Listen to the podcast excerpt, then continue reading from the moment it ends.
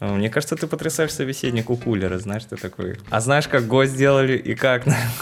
Нормально. Откуда такие энциклопедические знания? Ну, это моя работа, что я тебе могу сказать. Но у меня постоянно такое ощущение, что как будто мне кто-то что-то предъявит. Ну, потом я тебе пришлю вот этот кругляшок. Но это в кругляшке было, вот так я скажу. Ничего, что я всем как в поле чудес. Салам стал. Слушай, ну тогда иди до конца, давай подарком надо заканчивать. Вот, у меня есть от подарки в студию. Привет, на связи Hexlet подкаст. Говорим об IT и программировании, о карьере и развитии разработчика, о мотивации и обучении. Поехали!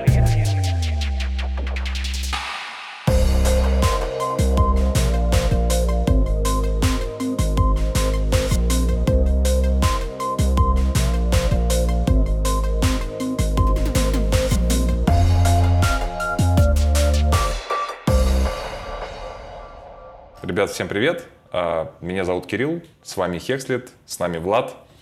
И сегодня мы немножко поговорим про судьбу человека, который у нас учился. И, в общем-то, переехал в Чехию, устроился в Microsoft.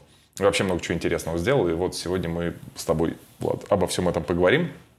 Давай начнем сразу. Давай начнем с самого начала, да? Расскажи вообще в целом, как ты пришел в разработку и где там появился Hexlet? Всем привет, я Влад. Может, кто-то меня знает, может, кто-то не знает, неважно. Привет, Кирилл. Очень рад тут быть, потому что, когда я в универе учился, я за тобой, за Рахимом стал, Кирилл. Вот, и поэтому много видел, слышал и про Hexlet, и про все, поэтому классно здесь находиться. Спасибо, что позвали. Я учился в МГУ на прикладной математике, информатике, и, соответственно, там было программирование, ну и так я и туда и вкатился, вот. Но во время учебы я начал делать Telegram-ботов, я ими как-то занимался, все хорошо было, а потом я хотел найти работу на удаленку, но почему-то меня никто не хотел брать из-за того, что опыт был типа самодельный. Ну, то есть я сам с собой на себя работал, и как бы это как будто нерелевантно для людей было. Вот, и я от одного своего однокурсника, от Алишера, привет, Алишер, от Алишера много слышал про Hexlet, он говорил, Hexlet классная школа, но у меня всегда было такое отношение к школам программирования, как к школам программирования, вот, ну, думаю, ты понимаешь, о чем я говорю. Ну, кстати, нет. То есть, расскажи, это вообще интересно. Да, у нас есть локальные школы программирования в Узбекистане, Ташкенте, и все с ними печально, беда, то есть там типа... не знаю, там, годами люди учат HTML, CSS, как языки программирования и все такое, но это очень грустно. Вот, и поэтому у меня было немного такое предвзятое отношение, но я вот зашел на ваш сайт, на Hexlet, еще послушал подкасты Рахима, кстати, да. Тогда еще с вами был Рахим. Рахим вообще... Он на фоне всегда где-то есть. Вот. И я подумал... Я тогда писал бэк, а я подумал, почему бы не попробовать фронт. И вот я ткнул, у вас был фронтовый трек, вот, и еще у вас подписка была ежемесячная. Я подумал, я сейчас за месяц, за два все пройду. Чтоб, ну, я был студент, типа, чтобы деньги не тратить. В итоге я за 2 месяца все прошел. Но сейчас она вроде расширилась, не знаю, если погуглить, наверное, можно мой профиль до сих пор найти. Все прошел, проект издал, все это самое... А потом понял, что мне фронтенд не нравится. А почему, кстати? Фронтенд-трек в целом был классный. И мне понравилась подача материала, как это все сделано, через упражнения. Не было такого, что какой-то просто типа водичку, или мы там в первый день делаем типа... не знаю, магазин одежды, и потом уже вот ты программист, и все такое. Не, все было структурировано, нормально, там по JavaScript тоже всякие прикольные вещи были, типа там карирование, замыкание. Я тогда первый раз как-то об этом осознанно подумал. Вот. Еще плюс мне там нравился блог, там были всякие советы, там, что почитать, как читать и так далее, и поэтому в целом мне понравилось. Потом меня добавили в Slack, или я сам добавился, я не помню, как это работало. Вот. Slack Hexlet. Угу. Ну, кстати, я не помню, я там общался в это время или нет, потому что я не помню. Нет, ты там был. Вот. И в какой-то момент я подумал, что я поеду в Москву и там, типа, найду работу, типа, фронтенд-разработчиком. Uh-huh. Вот, я там спросил у ребят, типа, что делать. Они мне предложили, типа, попробуй удаленно сначала найти работу. Я им объяснил, что удаленно уже не получается. В итоге я купил билет в Москву, полетел в Москву, начал откликаться на фронт-энд вакансии, какие там есть. Там кто-то спросил тестовое, 3-10, а я похожее тестовое делал у вас, потому что у вас был репозиторий с тестовыми заданиями. Вот. Я где-то, не знаю, я везде понаоткликался, но что-то меня никто брать не хотел. Или кто-то спрашивал, что с документами какая-то запара, что я не с России. Плюс мне Москва не понравилась. В итоге я через 3 недели уехал. Mm-hmm. Через 3 недели уехал. Вообще у меня был какой-то такой моральный припадок. Я подумал, вообще не буду разработкой заниматься. Все, я пошел работать в видеопродакшн, потом работал в местном, типа, в местном, как это сказать, в местном медиаиздании. Я там обзоры на фильмы снимал, 3-10. Вот. Но потом что-то обратно потянуло, но я уже пошел как бэкэнд-разработчик и уже понял, поймал дзен с вот этим лид-кодом и всем прочим, вот, и после этого пошел в Яндекс, и вот после этого дальше потом раскрутилось. Uh-huh. А в Яндексе, в смысле, Яндекс это была, по сути, твоя первая компания? По сути, если коммерческая компания, то получается, да. Ну, я, то есть, я до этого только сам с собой работал, но я это не могу. Ну, то есть, я работал на протяжении, там, не знаю, 1,5-2 лет. Мы там клепали эти телеграм-ботов, как попало. Довольно много было их уже, там, не знаю, сколько. Типа больше 100 этих ботов как-то на бесплатной EC2 крутилось, короче, потому что мы не хотели за хостинг платить. Мы просто на друзей бесплатной EC2 открывали, и все. Это все там крутилось, вертелось, и уже начали заказы как-то страшно генерироваться, типа там, не знаю, ну для меня страшно, типа там 200 тысяч заказов в день. Я такой, да что вообще происходит? Вот. Ну а потом мне просто предложили, давай мы это у тебя купим. А я был студент, я такой, да, конечно, покупайте, чего. Я подумал, что все, я типа сделал Экзит. Да, и все, и в итоге. Ну, вроде как-то сейчас это до сих пор существует. К сожалению, немного из-за этого узбекский рынок пострадал. Ну, потому что на каждый какой-то чих сейчас теперь там телеграм-ботов стараются продать кому-то, впихнуть. И поэтому невозможно, что все, что ты не хочешь, ни у кого нет ни сайта нормального, ни приложения, у всех какие-то кривые боты, где там что-то сделать нужно, там 6 кнопок нажать, не знаю. Ну, типа, UX у телеграм-ботов отвратительный. Понятно. То есть ты в этом поучаствовал активно, да, в таком формировании? Ну, косвенно так получается, да. Самое забавное было, когда вот меня там на конференцию маркетинговую позвали про это рассказывать, а я вообще пацан. Мне нечего было рассказывать, я просто чушь нес в течение получаса. Вот. Поэтому как бы Hexlet, типа, напрямую на мою карьеру... Не сказать, что повлиял, но в целом вот от впечатление от того, что я проходил, и какое там было комьюнити на тот момент, и как вообще было устроено вот через вот эти упражнения, которые, так, да, они у вас называются, упражнения, которые прям в браузере, и там зачастую были задачи, и не такие задачи, что типа... там, не знаю, поправь HTML-тег, там, и у тебя все заработает и так далее, а там чуть надо было подумать, поэтому в этом плане мне понравилось, как сделано. И не было вот этого обманного впечатления, что ты сейчас вот, типа, неделю посидишь и будешь там сайты делать, приложения доставки и все прочее, поэтому за это респект до сих пор. Ну, то есть, когда у меня кто-то спрашивает, как вкатиться, там, что, я всегда на вас ссылку отправляю. Я, правда, не уверен, что потом с этими людьми происходит, но возможно... Ну, слушай, возможно, учатся, да, потому что сейчас, на самом деле, людей довольно много учатся, и, да, задания, в общем-то, они такие, какие они были. Ну, где-то мы пытаемся чуть более плавно делать, но в целом действительно, правда, нужно хорошо попахать, нужно много подумать, нужно много посидеть, чтобы что-то начало получаться. Да, по-простому не получится, вот. Так что в этом это правда. Ну, кстати, вот то, что ты говоришь, у тебя, по сути, просто был бэкграунд достаточно сильный. И для ребят, которые идут с таким бэкграундом, ну, Хекс сейчас становится именно, знаешь, такой больше систематизирующей какой-то штукой, да, потому что вот там все-таки мы раскрываем такие темы, про которые, ну, так вот просто, если ты учишься, тебе в институте не расскажут, наверное. Ну, где-то, наверное, расскажут, но не везде. Вот. И, например, банально многие узнают про существование функционального программирования, да. Там интересуются какими-то языками. Довольно прикольная штука, на самом деле. А, еще забыл. Тогда у вас еще было как-то... Я не знаю, как у вас сейчас устроено. Тогда у вас было, что есть вот эти проекты, типа, где код-ревью живой человек делает. Да, да. И, по сути, это был мой первый опыт код-ревью. Это так смешно было. Ну, то есть, первый мой опыт код-ревью в жизни был вот у вас. И это был... Сейчас я вспомню. Типа, GitDiff мы делали. Кажется, вот такой проект был тогда. Diff, JSON файлов. Это довольно, кстати, сложный проект, да. Да-да-да, я вот его закрыл, и я такой, о, вообще нормально. Мне там человек оставлял там по 7 комментов, я их резол, потом там мы его закрыли, я такой, ну все, нормально, вообще программист. Да, да, да. Там с рекурсией надо поработать, да, то есть там по полной программе.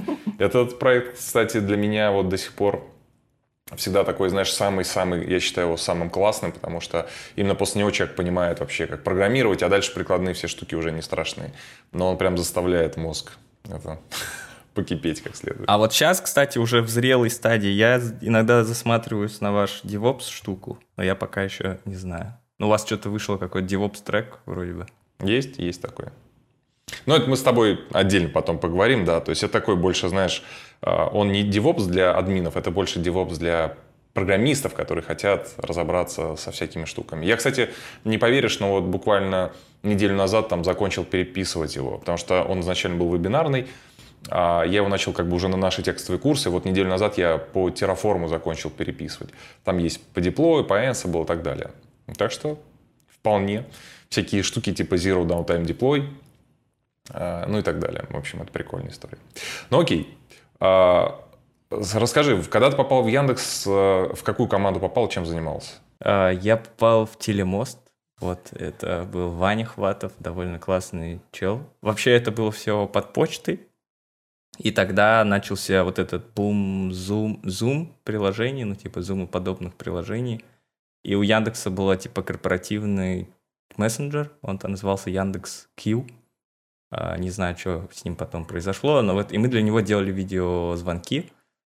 Это было немного, буквально прям 3-4 человека команда, потому что это была какая-то как экспериментальная фича, типа не особо... Тогда еще не было пандемии, это не особо типа критовало, кому-то нужно было. Вообще в паблик это никто не думал. Но потом, когда я ушел, я там на самом деле недолго был 4 месяца. Когда я ушел, это превратилось в Яндекс.Телемост уже вот во время. И рвануло, наверное, да? Скорее всего, какой-то трафик, да, туда пошел. Но в чем самое преимущество этой работы было? Во-первых, потому что она была небольшая, и вот парень, который был лид Ваня, очень классный чувак, у него там на хайлоде есть спичи, что-то он там, он раньше в поиске на плюсах что-то дикое писал. Вот. А эту штуку он начал, типа, по своей инициативе на Go писать. И поэтому, когда я шел на питониста, мне сказали, типа, как бы, хочешь идти питонистом в Яндекс.Диск, а хочешь, иди сюда и будешь на Go. А я сказал, что я не знаю Go, мне сказали, типа, Go — это Go-тур пройти, и ты его знаешь. Вот. И я пришел туда и начал писать на Go. Вот. И в итоге до вот недавних пор так на Go и остался. Но на самом деле Go я очень сильно люблю и уважаю. Я вот сейчас пишу на C-Sharp. C-Sharp — великолепный язык вообще, я не имею права ничего против говорить, обожаю всей душой его, но типа Go он мне в сердце пока не заменил, Go я очень сильно люблю, ну то есть вот этот подход типа консистентности, что все у тебя плюс-минус одинаковое, типа чужой код выглядит практически как твой код, и конечно иногда бывает совсем перебор, когда там все, что нужно с коллекцией делать, ты все лупишь через там... через for цикл каждый раз, но это немного больно. Но в целом зато код какой-то единообразный, и плюс в целом подход к разработке как будто какой-то более стандартизированный, вот это мне сильно нравилось. А в C-Sharp, пожалуйста, в 2018 году мы так писали, а теперь в 2021 по-другому, теперь вот так, просто одна и та же штука, можно 500 разных способов написать, и это иногда больно, конечно. Это всегда интересная дилемма между, да, возможностями и свободой. Это как классная фраза, что свобода как-то накладывает не ограничения, а дает ответственность, да, большую. Что либо такой, ну, прямо говоря, такой туповатый язык Go, которым ничего нельзя делать, но зато одинаково, но при этом шаблонного кода довольно много. Честно тебе скажу, я не очень перевариваю Go, я не могу смириться с его системой ошибок. А вот она мне, наоборот, нравится. Я же сейчас теперь стал писать try-catch, типа, как нормальные люди. А я такой, а удобнее было бы просто всплыть ошибку здесь, без всяких трекичей. В какой-то момент у тебя чуть голова перестраивается, и ты начинаешь, типа, лучше я бы всплыл ошибку здесь. Я могу тебе сказать так. Дело в том, что есть же третий путь еще, который как бы лучше... Давай сейчас немножко такой технический элемент. Ты же знаешь, Go откуда вообще появился? Ну, Google его делал типа для чуть ли не для стажеров вообще. Такое вроде что-то типа того. Ага, ну ты скорее не знаешь, что это миф, который на самом деле не имеет общего с реальностью ничего. О, вау, нет. Ну, я так очень поверхностно с историей языка. Ну, знаю, Роб Пайка, типа, вот он там руку приложил. Да, это правильно. Но Роб Пайк начал делать, фактически, это была история, ты это можешь легко найти на GitHub, когда он работал в Bell Labs. Он с одним из создателей языка C занимался созданием операционной системы, это были мейнфреймы, аппаратно-программный комплекс, который был построен как раз на концепции каналов. И это было больше, чем язык программирования. И смысл в том, что, по сути, это тогда же как бы язык был не отдельно, это все создавалось вместе. Собственно, Go был частью той системы. И, если я не ошибаюсь, это был 85-й год. Это еще с цифрой, да? Что-то с цифрой, там какой-то опер. План 9 он называется. Да, План да, 9, да. Да. Так вот, смысл в том, что первый компилятор, стандартная либо и вообще компилятор, это просто был фактически вот План 9 взяли и портировали. Там практически без изменений. Поэтому, на самом деле... Как бы он языком Go стал только уже в Гугле, но это все было те самые наработки тех лет. Я это к чему? Я к тому, что вот эта система, которая там есть, они далеко не модерн, как многие думают. Многие думают, что типа вот это вот придумали классно. На самом деле это было придумано в те времена, когда это был C, и это было как бы гораздо более лучшей альтернативой. Да? То есть, если ты смотришь на C и смотришь на Go, например, с 80 там, какого-то года, то очевидно, что это круто смотрится, да. И вот этот возврат, это, ну, вот такой возврат, это было улучшение. Но, например, те люди, которые писали на функциональных языках, особенно языке как Haskell, и знают про разные монады, и знают про то, как это можно обрабатывать, конечно, для них вот эта система обработки ошибок в Go рукопашная, которую можно сделать полностью, кстати, точно такой же, на самом деле, со всплытием, но сделать ее автоматической, что тебе не придется писать все эти лесенки. Прекраснейший пример Haskell, просто если ты не знаком, очень рекомендую посмотреть. Ты просто увидишь, как вот это все можно сделать так, что оно просто уйдет, и код будет прямой, и не будет вот этих постоянных проверок. А концептуально оно будет работать точно так же. То есть, по сути, оно будет разворачиваться вот в эту структуру, которая сделано в Go. И именно поэтому я не из-за трайкетча его не люблю, а я не люблю именно из-за того, что я видел, как делается по-человечески. Я думаю, ну почему бы нельзя было сделать уже эту же систему, но реально по-человечески, понимаешь? Потому что вот это конечно, кошмар. ИФР не равно нил, ты про это говоришь? ИФР не равно нил. Да. Мне кажется, ты потрясаешь собеседник у кулера, знаешь, ты такой просто типа... А знаешь, как Go сделали и как? Нормально. Откуда такие энциклопедические знания? Ну, это моя работа, что я тебе могу сказать. Не, ну правда, потрясающе. Я теперь выучил, я теперь буду кому-то рассказывать. Про Plan 9 слышал? У меня был еще прикол, когда у нас преподаватель на Code Basics, у нас же есть тоже Go, и вот он когда делал, он тоже начал писать, вот типа, когда он появился, я специально ему загуглил, мы нашли на Reddit, там, на самом деле, об этом не очень много информации, есть информация на Википедии, есть на Reddit тред достаточно большой, где как раз люди это обсуждали. Вот, соответственно, если там посмотреть, почитать, становится видно, что это концепции, взятые тогда из Unix, которые вот перенесли на новую платформу, но это было типа там древние-древние совсем времена. Вот такие дела. Так что в этом смысле прикольно то, что все вещи, которые транслируются из комьюнити Go, они на самом деле не поменялись с тех пор. То есть они применялись вот к соревнованиям к C. Меня, кстати, в этом плане веселит всегда Java, потому что с Java точно такая же история. Мы когда приглашали преподавателей и начинали Java делать, они, знаешь, что нам все рассказывали? Вот как один. Вот ты берешь любого преподавателя, и он в первом уроке начинает рассказывать, чем классная Java. И он говорит, автоматическая сборка мусора, смотрите, как классно. Я говорю, ребят, сорян, давайте посчитаем количество современных языков, в которых нет автоматической сборки мусора, да? Или там типа, знаешь, ООП. Там в Java есть ООП. Я говорю, хорошо, давайте назовем современные языки, в которых ООП нет. Ну, они есть, конечно, но их там типа единицы. Я говорю, ребят, это пиар Java, он был, когда она противопоставлялась C, когда она появилась, и вы до сих пор как бы это тянете. Там даже были приколы, потому что они говорят, смотрите, у нас специализированная IDE есть. Да, это круто звучит. Класс. И прям, то есть, это не то, чтобы, знаешь, был просто разговор. Нам реально приходилось и про это рассказывать. И они как бы удивлялись. Они такие, а мы не знали. То есть, вот, примерно так это было. Ну, конечно, не все джависты, но... Я вот, тебе после записи один YouTube-канал скину, там на английском один чувак с этого угорает. Он типа интервью берет у сеньор JavaScript, у сеньор Java, и там вот прям один в один то, что ты говоришь. Люди, когда вообще живут немножко в своей экосистеме, это, конечно, влияет, да, на восприятие мира. На психику. На психику, да. Ну, это старая шутка Джао головного мозга, да? Я не знаю, слышал ты ее или нет.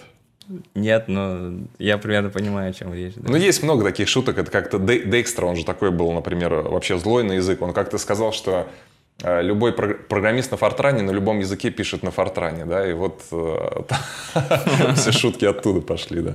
Что то же самое к C относится и так далее. Не, ну а горутинки, го-каналы тебе не нравятся, но потрясающая же вещь, очень красивая. А давай я тебе скажу следующую вещь. Ты на Erlang не писал, потому что после того, как ты... Я писал на эликсире, а вроде бы это сверху Erlang, и там что-то...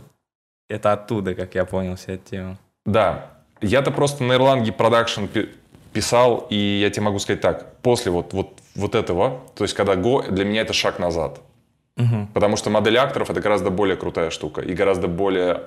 автоматичная, у тебя нет рейс-кондишенов практически, то есть это нереально там поймать. Ну, в общем, это совершенно другой уровень. И как бы Go, когда выдают как новый язык, который дает какие-то штуки, которых никогда раньше не было, мне это не нравится, потому что в Erlang это было черт знает когда, монады в Haskell были черт знает когда, и все, что сделал Go, он сделал достаточно давно, да, но это было актуально и круто на тот момент. Я не говорю, что он не нужен, я не говорю, что его не круто сейчас использовать и что вот у него нет преимуществ. У него офигенное преимущество, у него кросс-компиляция сумасшедшая, да, там еще какие-то вещи.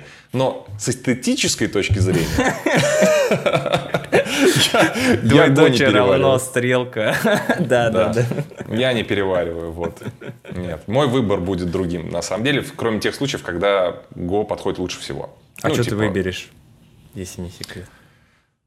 Ну, смотри, вот у нас есть, например, IDE-шка, да, свой редактор. Там бэкэнд на ноде. По очень простой причине, потому что там, как бы, это же в основном фронтендовое приложение. Бэкэнд там нужен, по сути, только для взаимодействия с файловой системой. То есть это синхронизация и так далее.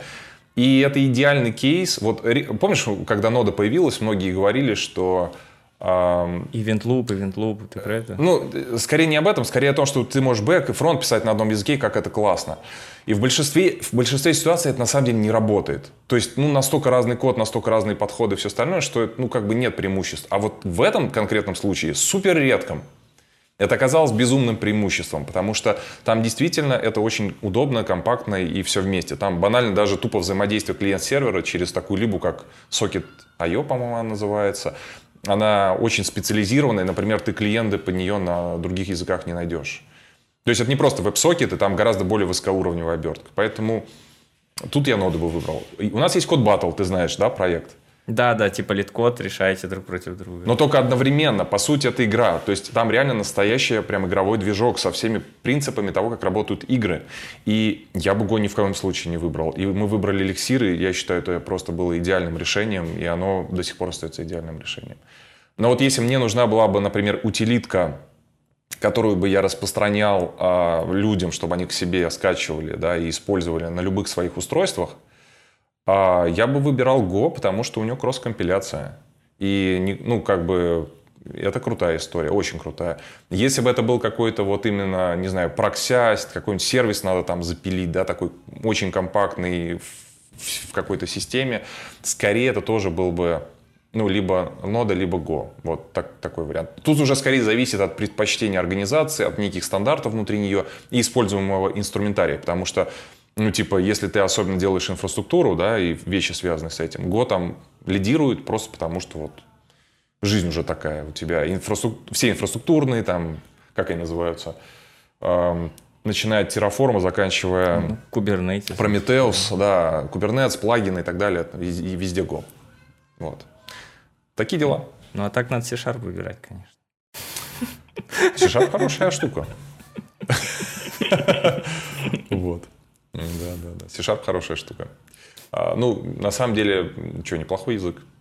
Ну, смотри, кстати, получается, что ты писал, в общем-то, на довольно большом количестве языков уже, да? То есть у тебя и Python, и C#. А, кстати, автоматические TypeScript ты теперь знаешь. Да, но я нигде ниндзя не стал, типа.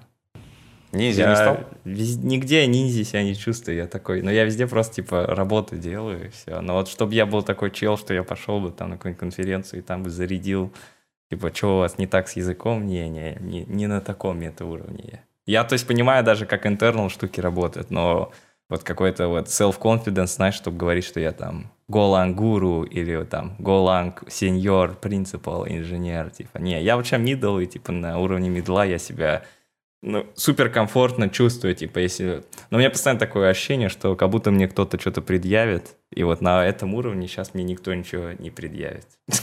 А если я начну кричать, что я senior principal Golang, конечно, на моей зарплате это хорошо скажется, и, скорее всего, я и устроюсь, но... Не-не... Потом будет больно на душе у меня. Это придет. Смотри, давай вот с этой точки продолжим. То есть ты поработал в Яндексе. Давай вот потом. То есть в конечном итоге ты сейчас там в Праге, в Чехии, работаешь в Microsoft. Вот давай вот как этот путь произошел. Да, давай, конечно. Потом я вернулся домой. Но после Яндекса в резюме, по крайней мере на тот момент так было. Сейчас нужно все уточнять. Типа на удаленку уже стали получше брать. Я бы хотя бы уже нормальные собесы получал. До этого я на удаленке даже собес не мог получить. Ну, типа мне на скрининге HR отказывали. Я получил собес в одну немецкую компанию. Она называется Polcamper. Они занимаются типа Airbnb для домов на колесах. Ты имеешь в виду, что я могу в доме на колесах типа пожить?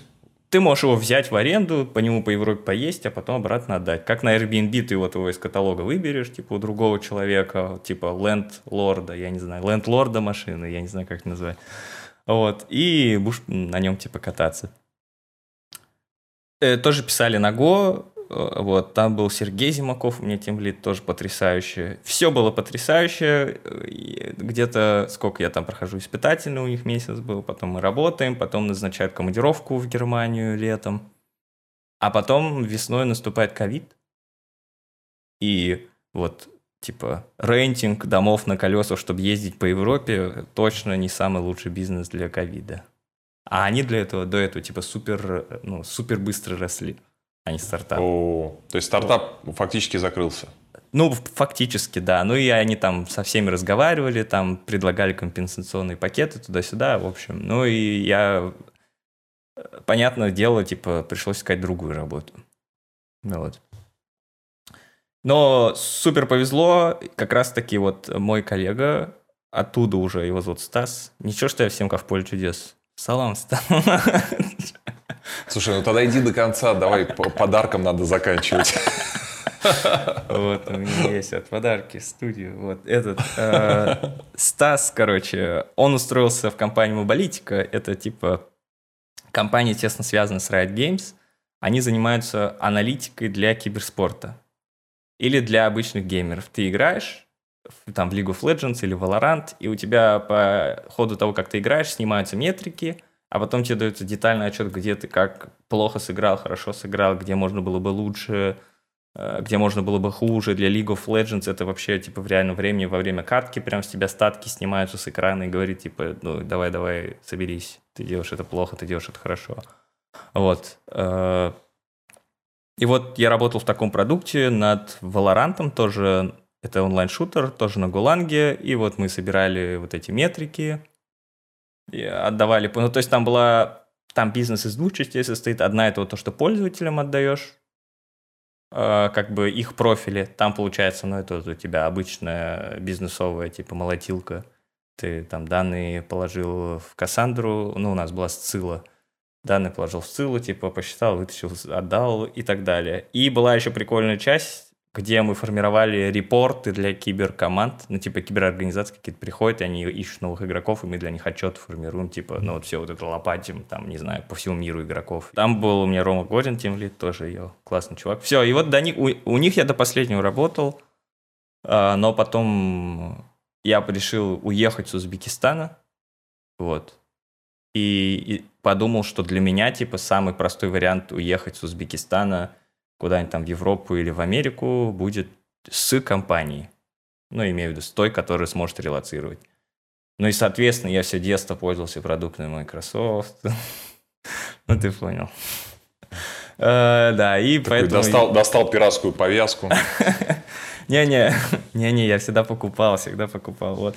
Я с детства обожал Microsoft, мечтал там работать, Билл Гейтс у меня на постерах висел, и поэтому, как я получил от них оффер, я поехал в Прагу. Вот. Ну, не сразу, конечно, еще 4 месяца визы ждал. За это время уже другие офферы получил, но потом что-то думал и подумал, что, типа, в целом и продукт интересный, где буду работать, и в резюме будут хорошо смотреться, вот, и в целом. Слушай, а расскажи, пожалуйста, про собес. Чего спрашивают? Короче, параллельно всему этому. Как я вообще... Я могу рассказать чуть пошире, как я вообще нашел там вакансию и все прочее. Давай. Это довольно забавная история. Вот. Параллельно, когда я работал в этом Mobalytics, ребята запустили канал «Мы обречены». Я был один из первых подписчиков. Опять же, мне Алишер. Алишер, короче, все находки в моей жизни делает. Вот он вас нашел, потом он нашел канал «Мы обречены». И он мне скинул ссылку, говорит, смотри, говорит, ребята, типа, ноунейм делают подкаст. Типа, я посмотрел, мне понравилось, внизу была ссылка на Telegram-группу, я зашел, тогда только 20 человек там было, или там, не знаю, 10. Я просто зашел, кинул салам, сказал, типа, классный подкаст, все. Потом я написал статью на Хабр, попросил Артема отредактировать, он ее отредактировал, ну, практически переписал. Вот, и ему понравилась она, и он говорит, давай запишем выпуск. Вот. Мы записали выпуск, и выпуск, типа, людям понравился по каким-то причинам, не знаю. И после этого пошло, вот я с Артемом, с Антоном, с Филом, Антон часто забывает, с Артемом, с Антоном, с Филом, вот мы начали работать, снимать на YouTube-видео. И параллельно я еще завел свой YouTube-канал, там я решал LeetCode. И, соответственно, когда мне нужен был реферал для Microsoft, я просто на YouTube выложил видео, вот оно до сих пор на моем канале есть, его можно найти, там видео, там бездомный я, и написано «Я ищу работу». И оттуда мне посыпались рефералы, это был почти весь FANG, ну, прям типа каждая буква. Плюс Microsoft, плюс Lyft, плюс Uber, плюс вот там Bolt, еще какие-то там компании. И все, и вот я просто пошел вот по всем, кто у меня был, по спискам и ко всем собесился. А собес, ну типа если вот ты попадаешь в вот эту вот структуру фанга, манга и вот фангмал и мангмал и вот это всего, но он везде будет одинаковый, ты типа два раза типа решаешь лид-код, 2-3 секции решаешь лид-код, скорее всего 3. Потом одна у тебя поведенческое интервью, типа, кто ты по жизни, там, расскажи про свой опыт, как там какие-то ситуации реагируешь. Ну, там вот это есть методика, как она называется, STAR. Вот. И потом систем-дизайн интервью. И все. А везде, вот я вот сколько не собесился, просто вот как молотилка везде. И если кто-то у меня спросит совет, я скажу, ну, молотите лид-код. Вот. Это единственное, что я могу посоветовать. Даже вот... И многие начинают загонять там про математику, да, и про прочее. Ну, у меня есть математический бэкграунд, но вот чтобы забить лид-код до дыры, можно даже без этого. И причем даже не нужно курс по алгоритму проходить для этого. Нужно только, если у Hexlet будет такой курс. Вот. Не, так... у нас уже есть. Мы над ним, правда, еще работаем, но он уже выложен, да. Да вот, да, у Hexlet можете глянуть. Но, по сути, надо просто вот открыть лид-код, начать молотить, и в какой-то момент у тебя третье око открывается, и ты уже видишь, типа, что вот эта задача похожа на вон ту задачу, которую я уже отмолотил. А вот это похоже на вон те две скомбинированные. И вот чем больше ты их решаешь, у тебя просто, типа, третье око открывается, и ты уже просто видишь, какая это задача. Типа, эта задача там двумя указателями решается, там в эту задачу надо кучу бросить, там, но эта задача, понятно, деревья, и вот у тебя уже все, у тебя уже третий глаз открылся. Кроме динамического программирования. Там каждый раз боль. Сколько получается задачек? 100, 2, 3, 4? Ну, по твоему ощущению, хватит, чтобы начать. Чтобы око открылось. Где-то есть сайт LeetCode Patterns. Я его не рекламирую, он просто на GitHub лежит. Типа 108 задач там, прям списком. И там как раз есть подсказки, какой-то паттерн, типа. Ну, каким подходом ее решать. Вот. И я считаю этого списка, и еще плюс сверху у него задач 50 в ту компанию, в которую ты хочешь, потому что у LeetCode такая штука. Мне кажется, будет вполне достаточно. Ну, то есть я нигде не провалил именно LeetCode собес. Окей, ну с алгоритмами более-менее понятно. Вот мы, поскольку сейчас Hexlet, например, тоже выходит на американский рынок, это действительно интересная история с вопросами, поведенческими вопросами, да, насколько это вообще принято здесь, вот как ты себя тут поведешь, как ты себя здесь поведешь. Вот расскажи, насколько, ну, то есть, либо какие-то интересные вопросы, либо вообще, насколько это отличается там от того, как ты что-то видел. Ну, типа, к этому же тоже есть подготовка. То есть, можно ли просто на здравом смысле нормально ответить? Или надо прям готовиться, потому что ты там не угадаешь в каких-то ситуациях? Там? Ну, на самом деле, у меня не возникает проблемы на behavioral интервью, но потому что я сам по себе, не знаю, я, по крайней мере, стараюсь. Я вообще токсичный, но когда работы касается, я не особо токсичный. Вот. Ну и лайтовые на подъем в плане вот начать бубнить. Но если у кого-то проблемы с тем, чтобы говорить, но будет очень больно, потому что оно идет час, и если у вас что-то спросят и начнется молчание там, то это будет прям дико больно. Ну, например, давай какой-нибудь вопрос. Давление будет. Ну, например, но вопросы будут стандартные, вопросы будут типа «На чем ты работал?» Вот просто вот «На чем ты работал?» Ты начнешь рассказ, на чем ты работал. Потом просто могут с резюме ткнуть там, на чем ты работал в компании X, типа. Ты объясняешь. Потом вдруг ты какой-нибудь там базворд ткнул, типа Go, допустим. И тебя спросили, а вот там, а историю Go знаешь? Ты начинаешь рассказ, тебе говорят, ну, вроде кажется не так, вроде план 9 был. Ну и вот, и дальше начинаешь крутиться. Потом спросят, типа, самые челленджевые, типа, которые, вот, ну, personal challenge, который у тебя был, типа, персональный вызов. Ты должен про это рассказать. И самое смешное, что я знаю очень много потрясающих людей, кто реально, типа, крутые штуки делал, серьезные. Но я, потому что всю жизнь делал в основном какие-то бизнес-молотилки. Вот. Что тоже неплохо. У меня нет вот этого снобизма, типа, ну, то есть кто-то должен бизнес-молотилки делать.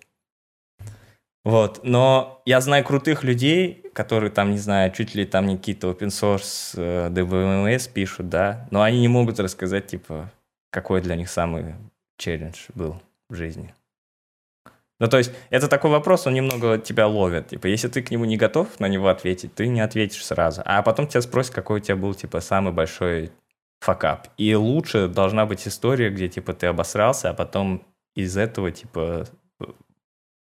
как, ну, типа, вышел наверх и, типа, стал лучше как личность и что-то для себя выучил, понял и так далее. Но самый потрясающий вопрос будет вот такой. Я не знаю вообще. Ну, это, типа, есть FANG-сообщество, бортовые заметки, бла-бла-бла, там это все рассказывают, поэтому я не думаю, что это какая-то суперсекретная информация. У меня на одном из интервью, не буду говорить на каком, спросили очень классную вещь. Вот, представляешь, мы с тобой разговариваем вот так, челово, а потом я говорю, типа... Кстати, я не спросил, на ты или на вы. Конечно, на ты. Давай это. А потом тебе скажут, типа, Кирилл, расскажи мне что-нибудь. На 15 минут. Все, что угодно? Все, что угодно, да. Вот что хочешь. Ну, понятно, не нужно про птиц мне рассказывать. Типа, вот, ну, про техническую тему, что хочешь, мне на 15, на 10 минут расскажи. Понятно. И народ виснет. Ну, обычно, да, это сложно, типа, и тебе нет времени на подготовку, вот, типа, ну, раз ты столько работал, ты в чем-то же должен разбираться, хотя бы в чем-то, хоть где-то, вообще плевать, это даже фича языка может быть, и ты должен, типа, вот, просто без остановки, типа, ну, понятно, с остановками, но рассказать, типа, что, как, к чему, почему и так далее, вот. Но я так скажу, многие эту секцию недооценивают, но иногда могут взять, я думаю, зачастую, что это мой случай. Типа, если ты проходишь так себе техническую, но типа тащишь вот эту поведенческую, а другой человек проходит лучше тебя техническую, но хуже тебя поведенческую, скорее всего, возьмут первую. Ну, потому что там, типа, 80 человек работает над продуктом, типа, там не нужны суперзвезды. Тут мне, знаешь, что интересно? Мне интересно, насколько это распространено среди обычных компаний. Потому что то, что ты рассказываешь, это, естественно, компании топового уровня, где много формальных признаков, да, по которым проверяют. Потому что то же самое будет и также в наших странах во всех, да, когда, если ты попадаешь в какую-то суперкрупную, типа Яндекса компанию и, не знаю, может быть, что-то еще, ну, 100% еще, да, то там типа 5-6 уровней, интервью, там все четко. Но если ты идешь в обычный стартап, там просто вот так вот поболтали и как бы там какой LeetCode, просто так вот. Я всегда слышу про вот эти компании зарубежные, что там везде вот так. Но я сейчас пытаюсь в этом разбираться, потому что в том числе нам готовят здесь людей. И я до конца этого не понял, потому что ощущение, что... Короче, возникает ощущение со стороны, как будто так везде. Но я что-то в это не очень верю. Но вот каждая буква, вот есть FANG, это типа Facebook, который сейчас нет, Apple, Amazon, Netflix, Google, Microsoft, Uber, Lyft, там, не знаю, кто там, Airbnb, потом вот Bolt, это эстонский стартап растущий. Все будут спрашивать вот это вот, типа... А если мы берем миллион компаний нормальных, я имею в виду просто, не знаю, чуваки там бизнес какой-то делают, у них там 10 организмов. Ну вот, кстати, вот эта компания была немецкая, которая, куда я собесился. Это, понятно, немного еще нерелевантно, это немного давно было, но они давали тестовые задания, а потом обсуждение тестового задания, вот такой собес был. А потом было типа поведенческое, но оно не такое, там просто ты зашел в Zoom, и там типа прям вся команда, с кем ты будешь работать, и просто лайтово, типа, вы чатились, ты там про Узбекистан рассказывал. Потом, куда я вот собесился дальше, вот эта Mobalytics компания, которая с райтами связана, там, как было, там мы зашли, и был лайфкодинг, но лайфкодинг очень, типа, бизнесовый, не LeetCode. То есть, типа, маленькую какую-то бизнесовую задачку, типа, нужно было решить. Потом после этого ты общался с менеджером, с фаундером, просто как behavioral, но какой-то супер лайтовый, потому что мы были гейминг-компанией, типа, во что ты играл в детстве, там, типа, ну, вот так. Но при этом одна была немецкая, одна американская, и это очень зависит. Но насколько я знаю, я немного знаю, но насколько я знаю... Многие подражают, типа. Ну, будет вот такая вот фангмула интервью. Тут просто, знаешь, что интересно? Здесь интересно вот это вот различие менталитетов. Ну, не менталитетов, а вот это подходов каких-то. Потому что в России-то, в принципе, тоже это есть, просто оно как-то перемешивается, да? То есть у тебя есть, часто бывает просто какой-то непрерывный разговор, где-то вы ныряете больше в техническую часть, где-то просто, ну, про жизнь, про технологии, про все. Это может мешаться очень легко. Но при всем при этом... Ты знаешь, что есть такой тренд, и очень многие в Твиттере постоянно про это пишут. Очень много противников лайфкодинга и вообще таких вот задач, типа нервы, стресс, там, это ничего не показывает и так далее. Я, например, за, потому что я очень много в своей жизни людей собеседовал, и я не раз попадал в такую ловушку, когда человек так здорово все говорит. Я тоже за лайфкодинг, кстати. Да, и поэтому я уже понял, что нет. Вот пока ты посмотрел, как человек пишет код, то и как бы... Тем более, кстати, даже я про стресс могу сказать. Да, понятно, что это стрессовая ситуация, но тут знаешь, какой момент? Вот если у тебя такой проект, где... Ну, в смысле, любой взрослый проект может упасть. Да, может произойти любая стрессовая ситуация. И если человек нервничает на интервью настолько, что не может ни бе, ни ме сказать, ну, наверное, он просто пока не готов, потому что там-то ситуации будут пострашней, когда реальный пользователь начнет писать. Поэтому я за лайфкодинг. Но при этом вот это вот огромное отрицание. А вот в Европе, в Штатах, там есть такая, не то что тренд, но хотя бы кто-то такой, типа, да лайфкодинг не нужен, это вообще лажа.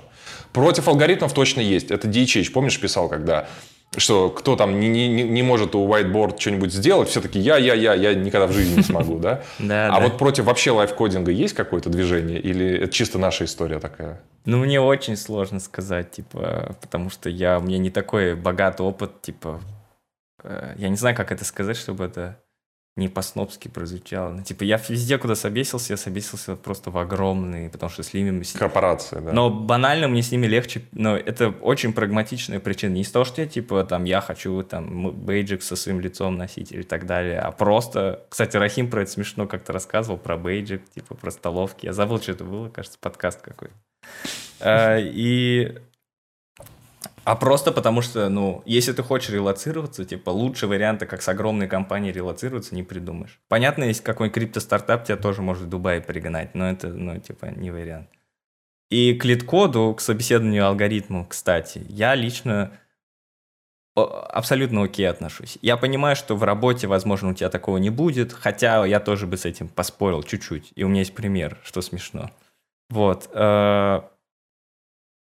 Но... Ну, типа, у них такие правила игры. Но если ты не хочешь, типа, задрачивать лид-код и, типа, все это время тратить и вот эти бесполезные алгосы делать, ну, не иди так к ним работать. Ну, то есть, вакансий валом. А ты как бы хочешь к ним идти работать, но при этом говоришь, что типа, а почему у вас LeetCode, уберите, он мне не нравится. Ну тогда не иди к ним. Ну то есть, если бы это были единственные компании на свете, куда, где можно работать, и там был бы без выбора на LeetCode, то ты такой, ладно, но тут как бы у тебя выбор есть, ну пожалуйста, не решай LeetCode, не иди туда работать, если тебе не нравится. Ну, я скорее про тех, кто собеседует, потому что именно у нас, знаешь, вот именно многие, кто собеседует, они такие... Нет, только поговорить. Ну, я думаю, ты это тоже много раз видел. Типа, если ты берешь опытного разработчика, не надо его этим мучить, у него есть предыдущий опыт, достаточно просто об этом опыте поговорить. Вот я такую очень часто слышу, такую слышу фразу от разных людей. Не, ну, может быть, это релевантно, потому что, типа, чем старше разработчик, тем меньше он уже разработчик, наверное. Ну, то есть он уже там дальше инжиниринг-менеджер, и уже ему и не особо-то вниз надо спускаться. Не надо, да. Помнишь же этот прикол про создателя брю, которого в Google не взяли, да? Да, это прям супер скандал был. Он говорил, типа, я все пользуются моим брю, а вы меня не берете. Но я уже забыл, что такое брю, я же теперь на Windows сижу. Понятно. Скайп, у тебя виндофоны. Боже мой, куда ты вписался? Вот. Про LeetCode. Есть такая задача, вот у тебя есть отрезки, да, и тебе их, типа, нужно идеально смержить, типа, чтобы по максимуму запаковать. Ну, нормальная задача. Ну, вот у тебя есть временные отрезки, и тебе их нужно как-то смержить, типа, чтобы по максимуму заюзать вот доступный объект. Ну, понятно. Пожалуйста, вот где я работал в букинге, там вот это абсолютно классическая литкодовская задача, типа merge intervals называется. Я вам даже сейчас скажу, 400 там какая-то. Но она, эта же задача, типа, ну не нужно искать, типа, JavaScript библиотеку, которую ее решит. Ну, то есть это прям... А она прям супер прикладная. Вот у тебя есть объект, кемпер, вот этот вагончик, дом на колесах.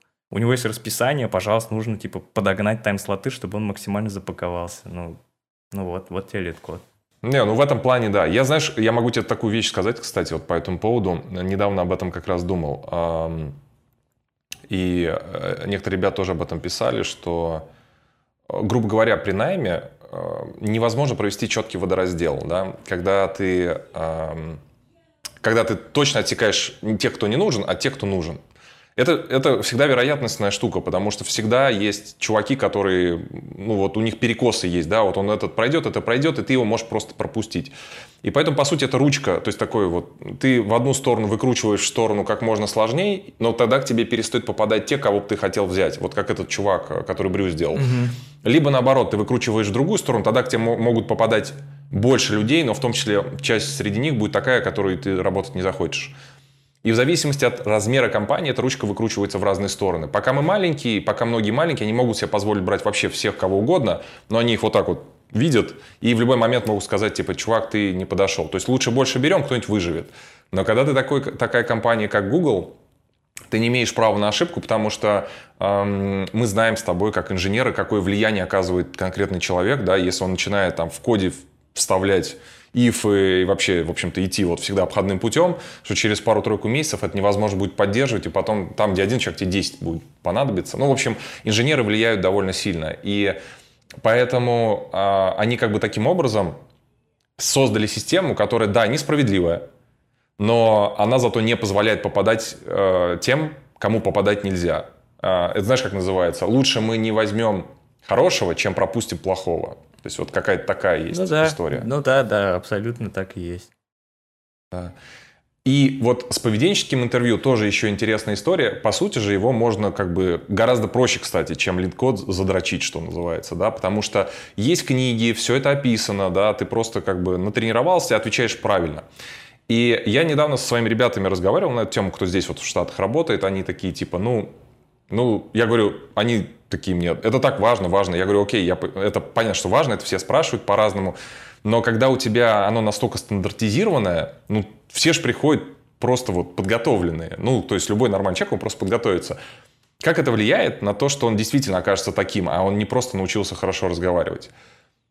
И все понимают, что на самом-то деле, в общем-то, никак, потому что он действительно может оказаться потом кем угодно, да? Он может... Ну, конечно, да. Знаешь, о чем я подумал? В чем может быть смысл? То есть это пока у меня идея, я еще не знаю, правда это или нет. что, по крайней мере, когда он к этому готовился, он хотя бы знает, что ожидается. И в тот момент, когда произойдет ситуация, он хотя бы вспомнит, что ага, все-таки они хотели, чтобы я вел себя в этой ситуации вот так, а я веду вот так, и, скорее всего, это может привести к проблемам. Может быть, это неправда, но у меня пока такая мысль на эту тему. Но у меня есть потрясающая аналогия, это же прям первое свидание, по сути. Но ты в итоге можешь оказаться мудак, ну да, но... А как бы... Но это не значит, что на первом свидании уже должен, типа, вообще как месиво себя вести, и тогда сразу понятно, что ты не подходишь.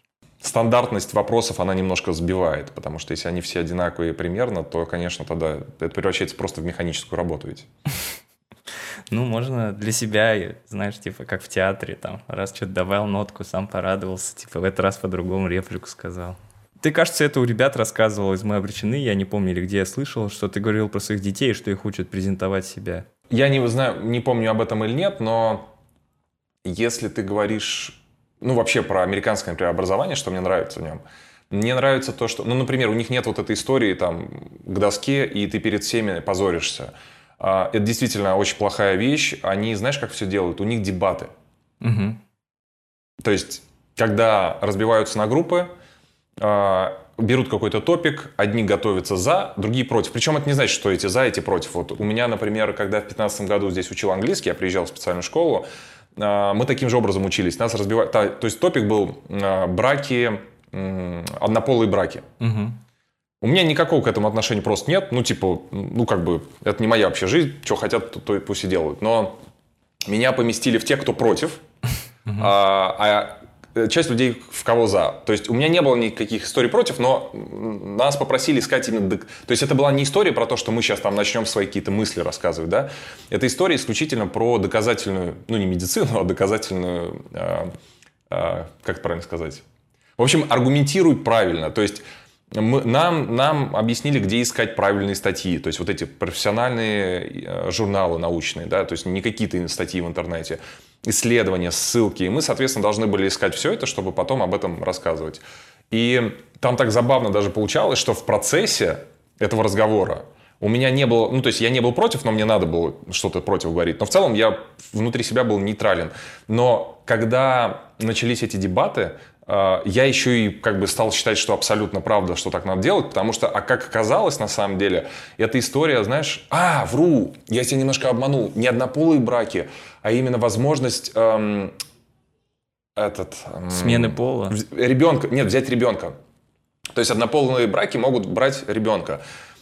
Так вот, оказалось, что там фактически все это исключительно юридические проблемы. То есть эти истории не имеют ничего общего с моральными принципами. Дело в том, что просто банально, представь, ты в большинстве европейских, ты 100% с этим уже столкнулся, ты платишь больше налогов, если ты один.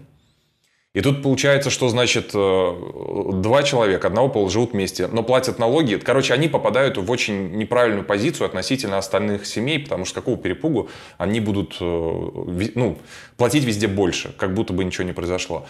И там с детьми примерно такая же история. То есть прикол в том, что ты типа если один, ты можешь усыновить, но если вы поженились официально вдвоем одного пола, вы уже не можете этого сделать. Но это глупо, потому что они могли не жениться и все равно взять ребенка. Ну да, да. И, соответственно, все это на самом деле оказывается, по сути, в юридической плоскости. А с моральной точки зрения там никаких проблем нет. Ну, типа... Кстати, я помню, это был ржач, когда в Штатах разрешили однополые браки.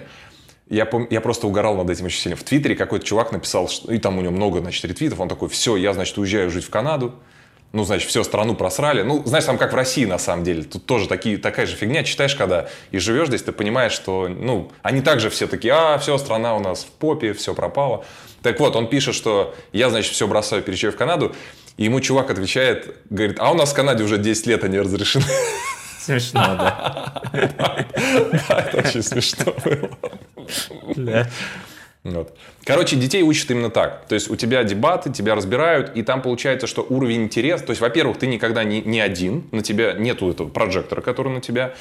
И вы фактически как команда действуете, при этом еще и подготовлены. И получается, что там, знаешь, такой даже банальный интерес возникает спортивный. То есть люди сами с очень высокой долей вероятности начинают активно участвовать. Поэтому я, когда все это увидел, я понял, что нам надо кардинально менять систему образования в России, чтобы вот это вот было. И вот эта тема, что они учатся презентовать и продавать себя, ну, то есть это же тебе это и нужно сделать на поведенческом собесе, ну, то есть в плане того, как презентовать, как, типа, себя продать и так далее, но это вообще на другом уровне, чем у нас. Ну, типа, наши люди зачастую не могут просто продать себя. Но у нас это никогда не требовалось. 80 лет плановой экономики, в общем-то, с распределением, и понятно, что это все было уничтожено. Так что это просто надо возрождать, это новая история совсем. Там исторически так сложилось, можно сказать. Угу. Окей. Про собесы. Слушай, про собесы очень прикольно. В итоге, давай, знаешь, про что немножко поговорим? Давай поговорим немножко про другую страну. У тебя все-таки опыт, ну, поскольку ты все-таки жил в разных, ну, то есть, получается, ты жил в Узбекистане, в России ты буквально 3 недели побыл, но, по сути, не жил. Не, я же потом приехал в Яндекс, значит, я там вот. Полгода. Да, почти. То есть, у тебя все-таки опыт вот этого жизни в разных странах был. А, знаешь, давай даже еще до Праги, вот просто даже переезд из Узбекистана в Россию, то есть... Твои ожидания и реальность, как вот это сработало, можешь рассказать? Ну, вот как, типа, человек выезжает за границу. Просто обычно все за границу воспринимают из России, а у тебя как бы за граница России.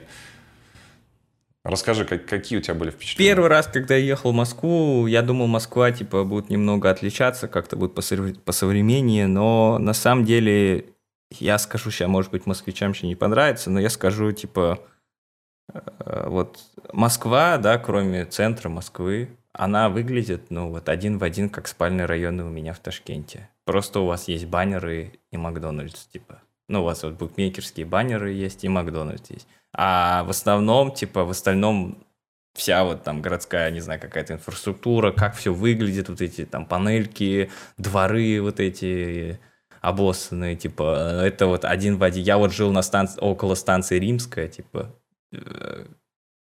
ну... Отвратительно было, что? Слушай, когда я жил в этом Москве, станции Римской не существовало. Это где такая станция? Салатовая. Я не знаю, где такая. Там еще электрички ездят. Ну, короче, это очень далеко.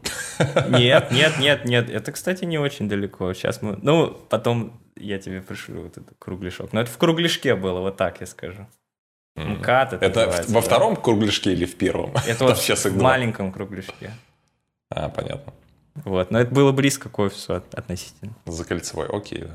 Вот, но там есть, конечно, свои плюсы в плане там развлечений и так далее, но я сам по себе, типа, не такой, я вот сейчас даже в Праге живу, я первый там, ну ладно, про Прагу потом переключусь, но в целом, но все равно чувствуется даже от Москвы и от всего, что, ну, раньше это был Советский Союз, типа. У меня в Ташкенте плюс-минус, типа, похожие места. Но еще зато погода сраная, типа, в Москве. Ну и метро вот это отвратительно, где-то в туннеле едешь по 20 минут типа вниз, а потом по 20 минут вверх, и там вот вообще просто вот так оно. Ой, Влад, я тебе сразу скажу, это ты просто не был в метро в Нью-Йорке. Да, слава богу, типа. Вот мы тогда с тобой пообсуждали, если ты думал. Не, московское метро – это одно из лучших метров в мире. Но тут в Праге вообще норм метр. Метро здесь вообще нормально.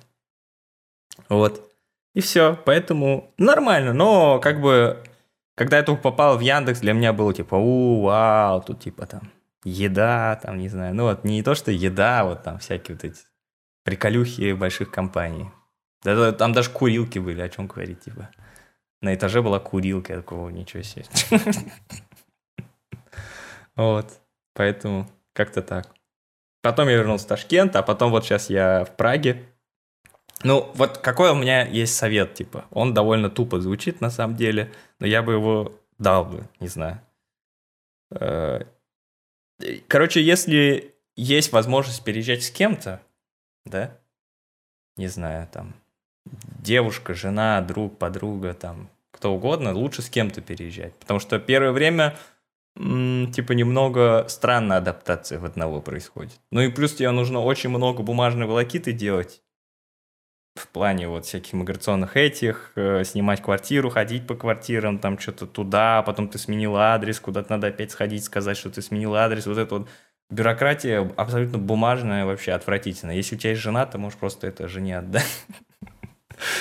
На самом деле это не так. Это если у тебя есть жена.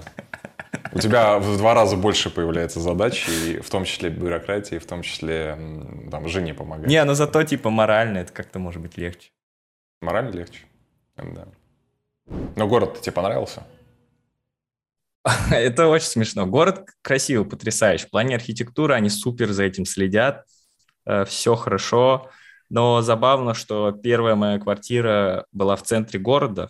Вот, это была Прага-2, это типа супер, там вообще какой-то лакшери район считается.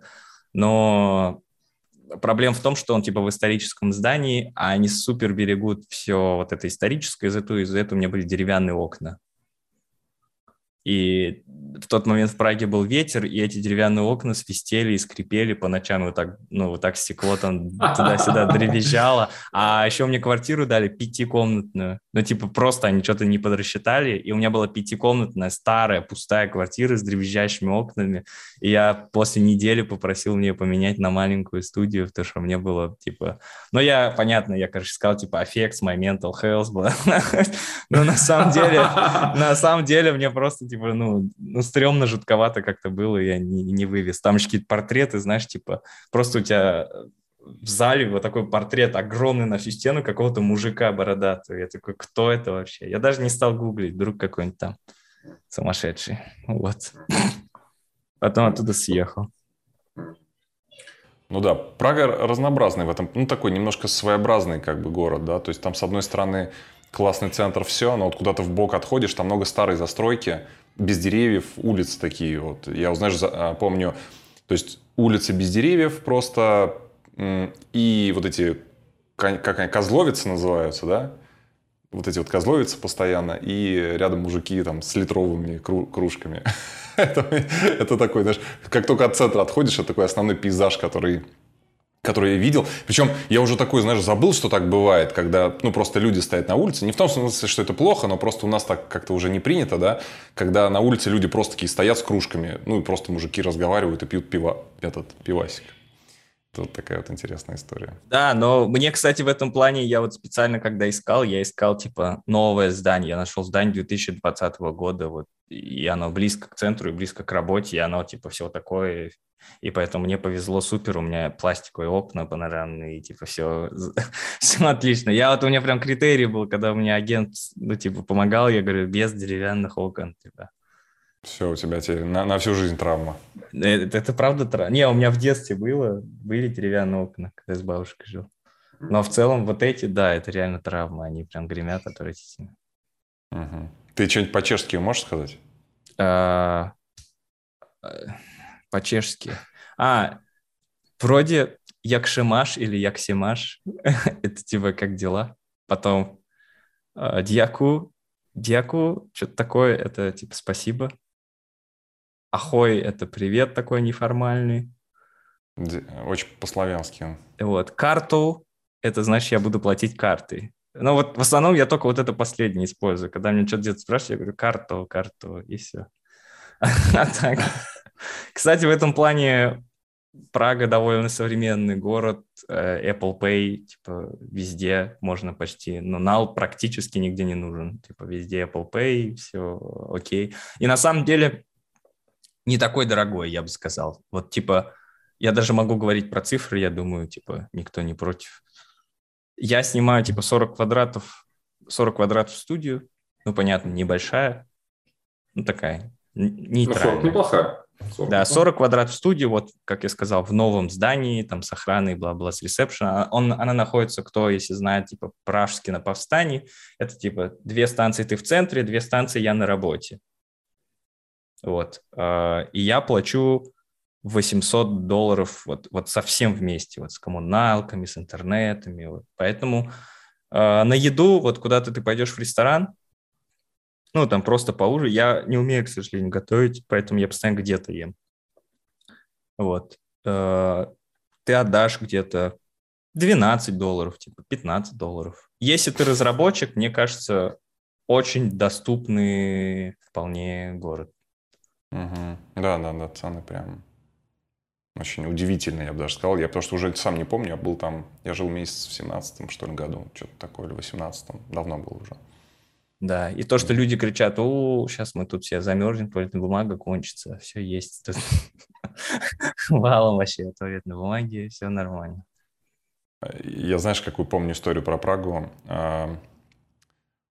Ну, во-первых, конечно, там трамваи главные. Вот это, вот, конечно, удивительно, когда до такой степени, что ты просто боишься, потому что если ты с коляской там где-нибудь едешь, там трамвай, вообще пофиг, он никогда не остановится, он будет вот так вот делать, но он проедет. Я сколько раз видел, как они там разгоняют этих машин только в путь. И я еще, знаешь, какую штуку помню. Я скалолазанием в тот момент занимался, и там как бы вот люди, которые на скалодром приходят. А, кстати, если ты знаешь, главный вообще самый крутой скалолаз в мире, он чех. И вот я занимался в одном из скалодромов. И знаешь, как вот, например, в России ты после фитнеса позанимался, да, выходишь, а у тебя какой-нибудь фреш-бар, там, коктейли, ну, именно в такие, типа, смузи всякие, протеин. Что такое скалодром? Я думаю, скорее всего, спортивные мероприятия, вообще арены в Праге. И ты спускаешься, а у тебя бар, в который пиво наливают. И там реально ребята, знаешь, такие позанимались, вышли, пиваса накатили и поехали. Ну, они очень любят пиво, да. У них еще свой этот бренд какой-то. Пилснер вроде называется, и вот они прям... Ну, там козел, велкопоповецкий козел, во-первых, это их самый известный бренд. Не, но это типа бутилированное, это не трушное, а у них вот есть типа тап пиво, вот этот пилснер, типа вот они прям с него угорают. То есть они вот как бы, вот как только я думаю про Чехию, я понимаю, что вот у меня пиво только в голове возникает, вот, потому что на всех уровнях оно там просто существует, это вот... Это Чехия, это пиво, да. А в центре это свиные вот эти вот, готовят они... Свиное колено. А, да, я понял про что ты. Кстати, предупреждение, кто приедет сюда. Я с Ташкента, у нас типа супер кухня вообще там. Ну, у нас по еде вообще угорает. У нас прям с мяса, и там прям очень вкусно всегда будет. Здесь еда, вот привыкните. Вот вам дадут тарелку, туда вот так шмякнут. Ну, понятно, тут есть итальянские, все вот какие хочешь заведения есть. Но вот национальная еда, это говорит, тарелка, они туда вот так шмякнут пюре типа. Потом вот как гуляш, и вот они возьмут, вот зачерпнут вот эту воду типа мясную и просто вот тарелку до краев водой заливают вот так. Я не знаю, почему они так делают. И у тебя всегда все вот плавает вот этом, понял? Типа в воде от мяса вот это. Я постоянно прошу, типа, не лейте мне воду, и они на меня так смотрят, типа, ну ты че вообще? Как ты будешь без воды есть? Слушай, ну 3 месяца это такой еще момент, когда только-только входишь, да, у тебя такие хорошие впечатления от города будут, ну, наверное, годик, когда пройдет, будет интересно узнать, как тебе вообще в целом вот это вот вся стиль жизни, как ты в него вольешься, да.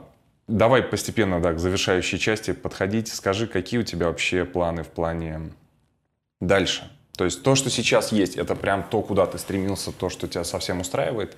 Или ты сейчас это рассматриваешь как переходный период, что-то, может быть, будет дальше?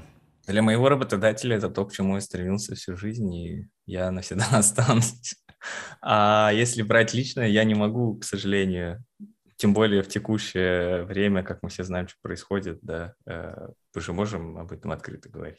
Да, конечно. Вот, ну, это... В Украине происходит, типа, и как бы Россия напала на Украину, и все это происходит, и не получается, типа, как-то... Ну, то есть раньше у меня всегда как бы кап-вариант была Москва, условно. Ну, то есть я, если там где-нибудь бы там тут завалился, я бы просто погнал бы в Москву, и там у меня, типа, работы валом, и плюс...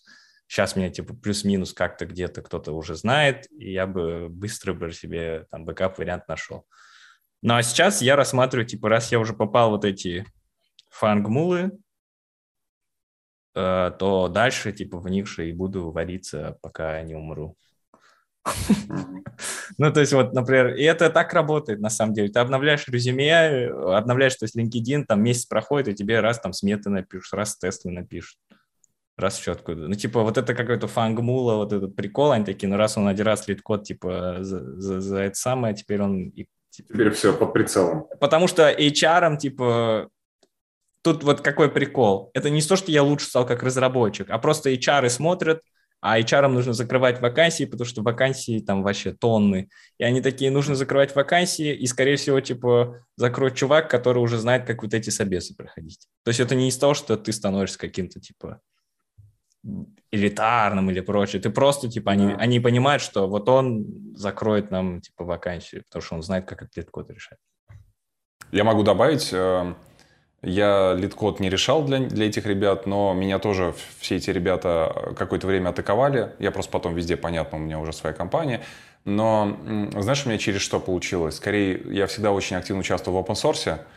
Ну, у меня много именно небольшого, там, какие-то библиотечки туда-сюда. Но как-то раз у меня один pull-request прошел в рельсы. И все. И после этого прям... Вы контрибьютор Rails, хотя там на самом деле вообще мелочь была, и причем это просто рефакторинг был небольшой. Вот, вы контрибьютор Rails, давайте с вами свяжемся через вообще все каналы, которые только можно. И вот с тех пор оно как бы продолжается. То есть если ты светишься на GitHub где-то вот в каких-то достаточно известных репозиториях... Ну, а ты знаешь, да, что тебя ждет? Они скажут, ты контрибьютор Rails, они тебя позовут на собес и заставят решать LeetCode. Это не шутка, правда? У них же типа, у них же процесс, и все равно заставят LeetCode в итоге. Я тебе даже сейчас расскажу историю. У меня, значит, был такой прикол, как-то это было года 3-4 назад, когда мне вдруг пришел письмо от дублинского Гугла, и там прям было, знаешь, там не просто приходите к нам, типа, разработчикам, там прям Кирилл, мы там ценим ваши, значит... инженерно-менеджерские там качества, и вот вы будете руководить там, ну, то есть, как бы просто вот, знаешь, такой, мы поржали, что все, цель в жизни выполнена, что дальше все. Но самое смешное, я для прикола, я что не собирался, но для прикола говорю, я согласен. И знаешь, мне в ответ 2 экрана списка требований ко мне. Ты должен так приехать сюда, сделать это, пройти это. Я такой, ну вас нафиг, сами там разбирайтесь. Правда, я не знаю, почему это так поломано, но это так работает, да. Такие мне расписали, как они меня хотят, да, а теперь давай, значит. Selling point про Прагу. Недавно мне написала один рекрутер, и я очень удивился тайтлу компании и локации. Вот. И сейчас просто вот зрители могут пойти и проверить. Apple открывает офис в Праге. Они сейчас нанимают в Прагу, типа, писать macOS. Угу, прикольно. Угу. Типа, первый европейский офис будет в Праге, поэтому кто хочет работать в Apple, туда-сюда. Подумайте, типа, мне кажется, норм вариант. Кстати, никогда не слышал про истории собесов из Apple и сам туда не попал. У тебя кто-нибудь был там? У меня есть там, причем на довольно топовых позициях, но мы что-то никогда об этом не разговаривали. Очень. Вообще, столько легенд. И вот смешно, что про другие компании ты много всего видишь, читаешь. Там есть сайт Blind, знаешь? Team Blind. Mm. Это как Reddit, только про собесы, только программисты там сидят. Mm-hmm. Вот. И... Очень много про все компании обсуждается, причем обычно какой Amazon плохой, вот в таком духе, я не знаю, почему столько, но типа на какую-то токсичность постоянно жалуются. Но вот про Apple очень редко что-то найдешь. Мне кажется, у них какие-то NDA вообще страшные. Да-да-да, я слышал много, поэтому они, собственно, свои позиции вообще мало где рассказывают. Даже когда, я помню, звал одного человека в подкаст тоже, мне сразу сказали нет, потому что это супер геморрой идти там договариваться. Apple такая компания, где свобода выражения своих мыслей, позиций и так далее, ее вертели на одном месте, и там никому ничего не разрешается просто, да. Это довольно тоталитарная, на самом деле, организация в этом смысле. Забавно, если у них рекламу вон то, где они экран разбивают. Да. Но они бдят секреты, да. У них поэтому так все очень строго. Ну, кстати, в Амазоне тоже довольно строго, но... Ну, как бы, как оно работает, но при этом говорить они людям вроде как рты так не затыкают.